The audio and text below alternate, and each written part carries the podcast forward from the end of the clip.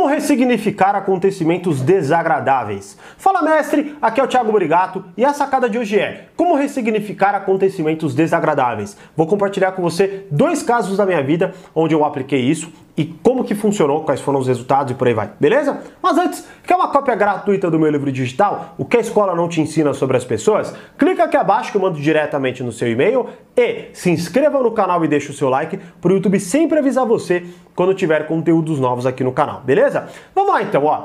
Como ressignificar acontecimentos desagradáveis? Primeira coisa, eu quero mostrar para você os dois casos que aconteceram comigo e foram muito próximos, né? E que me mostraram em câmera lenta no meu processo pessimista de enxergar ali a parada e como eu fiz essa ressignificação e como isso mudou meu dia também, tá? Vamos lá. Primeira coisa, eu tava lendo um livro, né? Tava aqui, da, na boa, no meu escritório e tal, e aí eu puta, peguei o livro, pus aqui, abri. Quando eu comecei a ler... Bah, bah, bah, começou um barulho nesse jeito aqui, é sério. E é o que? É um, alguém que toca guitarra aqui acima, não sei quantos apartamentos para cima, mas coloca um pouquinho alto, né? E na hora vem aquele pensamento, filha da mãe, cara, eu não tô acreditando. Parece, literalmente parece que a parada, ela, ela se uniu para me desagradar. Por quê? Porque, puta, foi, eu juro, cara, foi na, no momento que eu pus a caneta, eu, aliás, o lápis, eu pego, sempre acompanho com lápis, pus o lápis, começou o barulho. E aí eu falei, cara, não tô acreditando. Então, primeiro, foi esse o caso que aconteceu. Já já eu falo pra você como que eu mudei isso aí. Segundo ponto, é o caso da caixa d'água aqui do meu condomínio. Cara, meu prédio é muito alto, tem vinte e cinco andares. E aí... Eu não sei o que, que aconteceu, mas em determinado momento tem um aparelho, né, uma bomba que manda a água para a caixa da água e por aí vai, nem sei exatamente como funciona, mas fiquei sabendo que era isso. Por que, que eu fiquei sabendo? Porque tava um puta barulho insuportável quando essa bomba ligava. Parecia que eu tinha um motor do lado da minha parede, literalmente, né?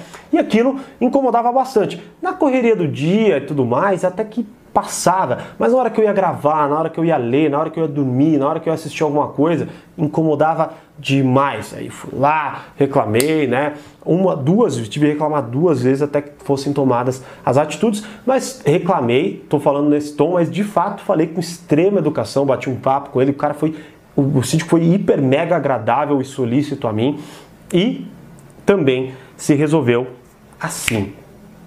Eu, eu, eu sou, sem brincadeira, isso durou mais de quatro meses e isso foi resolvido em dois dias. E aí eu fui pego mais uma vez pela sensação desagradável. Porque quando passou, eu, tipo, teve uma hora que eu estava lendo e eu ouvi um barulho muito baixo, mas muito, muito, muito, muito baixo. Tanto que até hoje, hoje aliás, eu não, não, quase não escuto.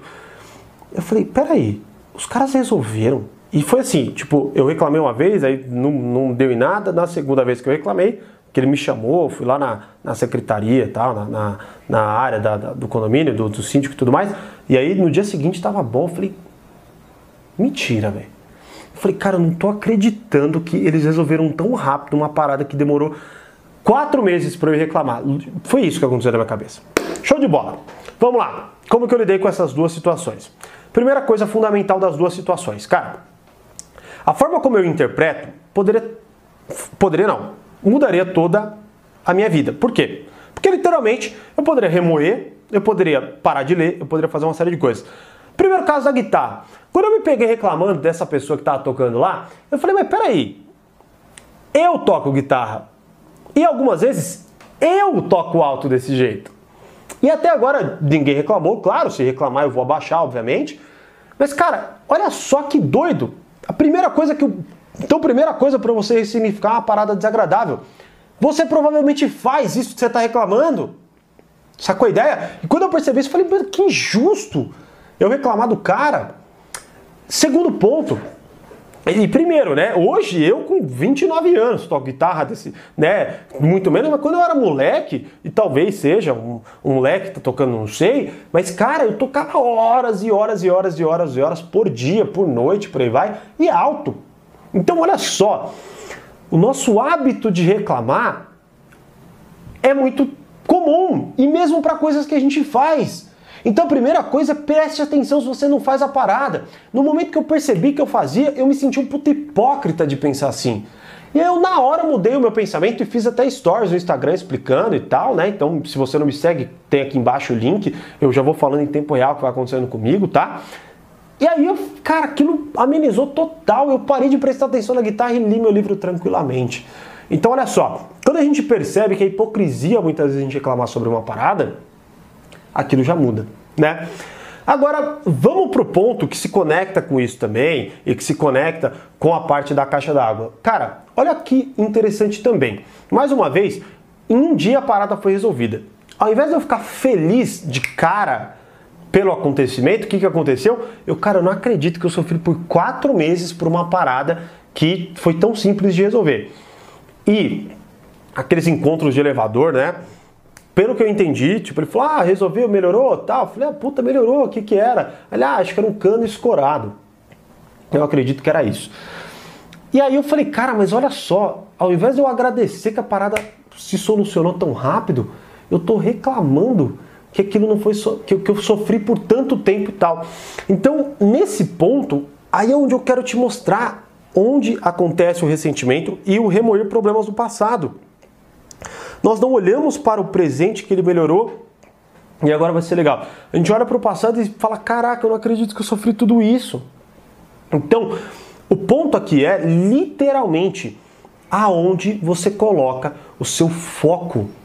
E aqui, olha só, eu trabalho com isso, eu estudo isso diariamente. Cara, eu estou o tempo inteiro pensando sobre... Se eu não olhasse em câmera lenta o meu vocabulário, eu teria não lido e ficado puto com a pessoa lá de cima. Eu teria remoído por uma semana, porque já aconteceu isso muito antes de eu trabalhar com isso. Remoer, aconteceu, puto, furou o pneu, fui lá e resolvi. Fiquei, oh, nossa, eu não acredito, cara, ontem foi foda. Essa semana foi foda, porque furou o pneu, puta trabalho, bababá, bababá, bababá. Saca? Então, aqui eu quero te mostrar que no momento que você tem o ponto desagradável, você precisa entender qual é a reinterpretação que vai literalmente mudar tudo para você. E depois que eu reinterpretei, que foi coisa de, de fato, segundos, eu fiquei muito feliz. E isso se conecta com um conceito que eu já falo várias vezes aqui no canal e que tem um livro baseado em neurociência que eu estou amando, que se chama Treine Seu Cérebro para Ser Feliz, onde a própria neurociência comprova isso, de que o seu pensamento modifica as estruturas do seu cérebro e fazem com que você tenha, por exemplo, muito mais facilidade em ser uma pessoa positiva. Então, nesse caso, no meu caso, eu poderia falar assim, puta, olha só, eu continuo reclamando. Muito pelo contrário, ressignifiquei esse acontecimento desagradável. Falei, olha só que interessante, hoje eu levei segundos para mudar a minha percepção. Antes eu levava o quê? Meses? Sim. Então, entenda que é onde você coloca o teu foco, cara. É literalmente isso. Não deixa que isso se torne um clichê, tá? Não é foco na solução, é foco no problema. É literalmente o que você põe o seu foco lá. Pô, tô sendo hipócrita. Puta, é verdade, tô sendo hipócrita. Bora pra frente, vai pra cima, vai lá e continua lendo. Teu livro para de encher o saco da pessoa, né? Puta, quatro meses não resolveram, mas agora resolveram. Pô, legal, ótimo, resolveram, vão pra cima. Muda, ressignifica. E ó, você pode falar, ah, Thiago, mas no meu caso é difícil. Sabe por que muitas vezes é difícil? Porque, primeiro, seu cérebro não está treinado para fazer isso. Segundo, o seu cérebro está treinado para não fazer isso, muito bem treinado, inclusive, e você faz isso tão constantemente, quer reclamar, que isso não leva e não gera o menor esforço. E agradecer gera. É aquela pessoa que não consegue pedir desculpa. Por que ela não consegue? Porque ela não pede com frequência, né? Porque ela não faz aquilo. Para aquilo, para ela aquilo não é natural. Então ela não gosta e dói fazer aquilo. É literalmente isso. Mas talvez eu fale mais sobre isso no próximo vídeo. Quer saber? Deixa aqui abaixo. Me diz aí se, eu, se o seu interesse também tá nisso daí. Tá bom? Se aprofundar ainda mais nisso. Beleza? E como eu sempre digo, mais poder, mais controle. Grande abraço e até o próximo vídeo.